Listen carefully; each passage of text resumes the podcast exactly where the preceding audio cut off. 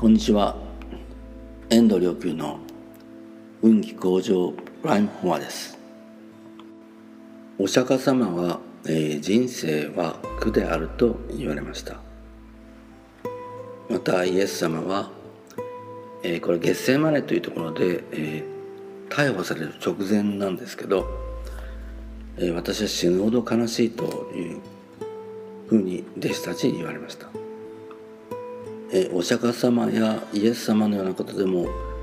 え苦しみ悲しみを背負っていらっしゃったのでしょうか、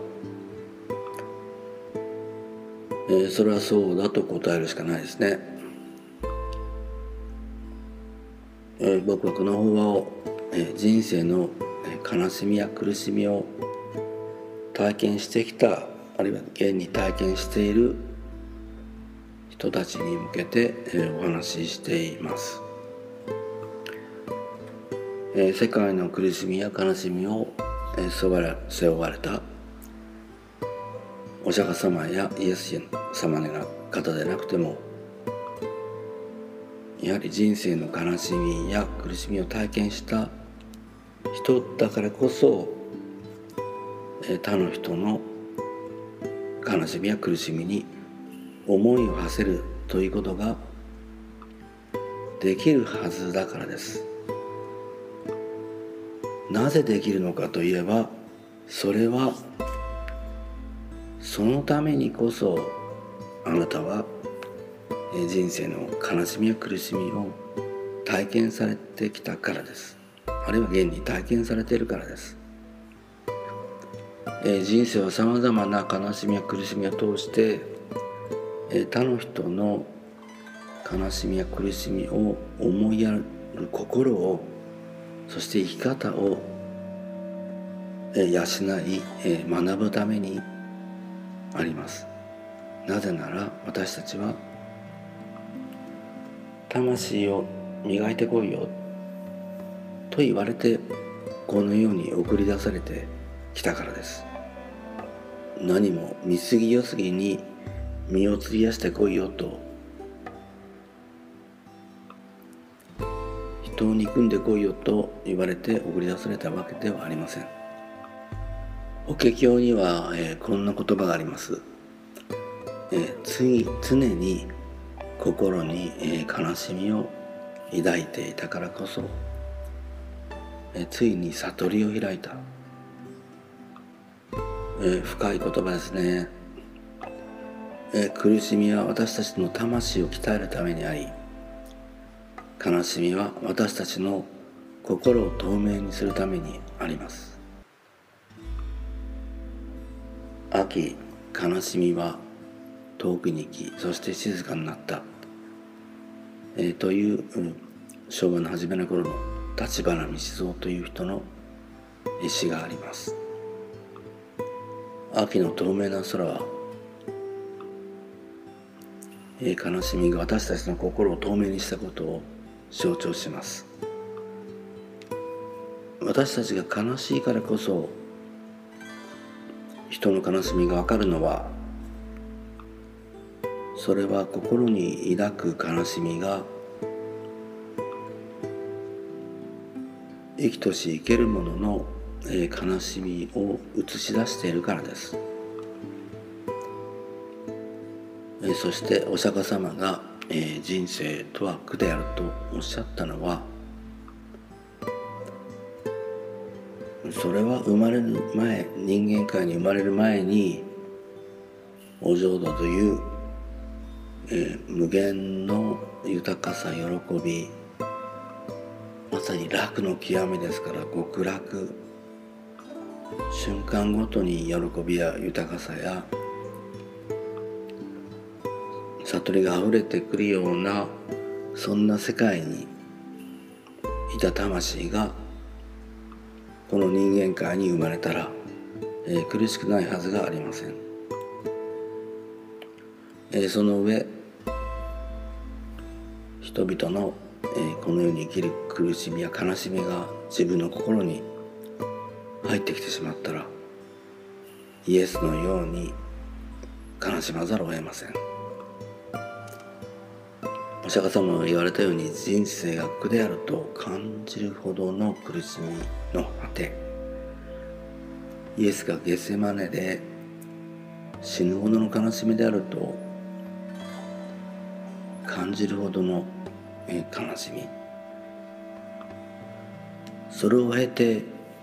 修行に入りあるいは神を満たす道に入った。お釈迦様やイエス様です。あなたもまたさまざまな人生の悲しみや苦しみの果てに宇宙大霊を見出す、えー、修行の道に入ったら自らの、えー、悲しみが人々の悲しみであることを知って、えー、道元禅師のように人々の幸せを、えー、祈って願って修行しあるいはイエスのようにかつて天にいたイエスのように天で天に行われるようにこの地にもこの人間界にも行われるようにとそんな願いを持って祈る。そしてマントラを唱えながら内なる宇宙大霊の象徴を心に思い描きひたすら祈り続けるならばあなたはやがて宇宙大霊の大愛に身も心も包まれている自分を発見します。この宇宙大霊の大愛は本当に温かいものでそれは抗うことのできない優しさを持ってあなたの全存在を圧倒しいつの間にかあなたの身に寄り添いあなたを包みあなたに融合します。その大愛の圧倒的な力優しさそしてその何よりもその実在にあなたはただただ身を任せるようになります。まるで冬の日に暖かい温泉に使っているかのようなその暖かい大愛にあなたの全存在が収められた時あなたの抱いている悲しみもそして喜びもハーモニーとなって美しいメロディーを奏でます。悲しみと喜びが溶けてただ温かい。そんな体感にあなたは身を委ねるようになります。いつしかあなたは自分の呼吸が宇宙の呼吸とシンクロしていることに気づきます。それは大愛の呼吸です。あなたは大愛とともに呼吸している。宇宙と共に呼吸している。そんな存在になります。それもこれもあなたが悲しみから目を背けずそして苦しみによって鍛えられたその魂で祈るからです。あなたが今たとえ人生の悲しみや苦しみの中にいたとしてもそれはあなたの心を透明にし魂を鍛え強くし悟りの道に向かわせしめるための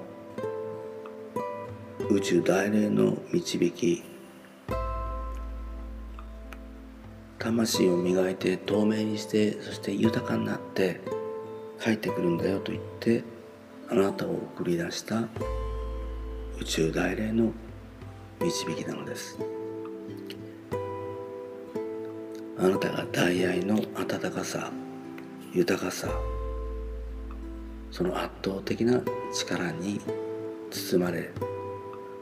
その悲しみと喜びが一つのハーモニーとなって美しく奏でますように。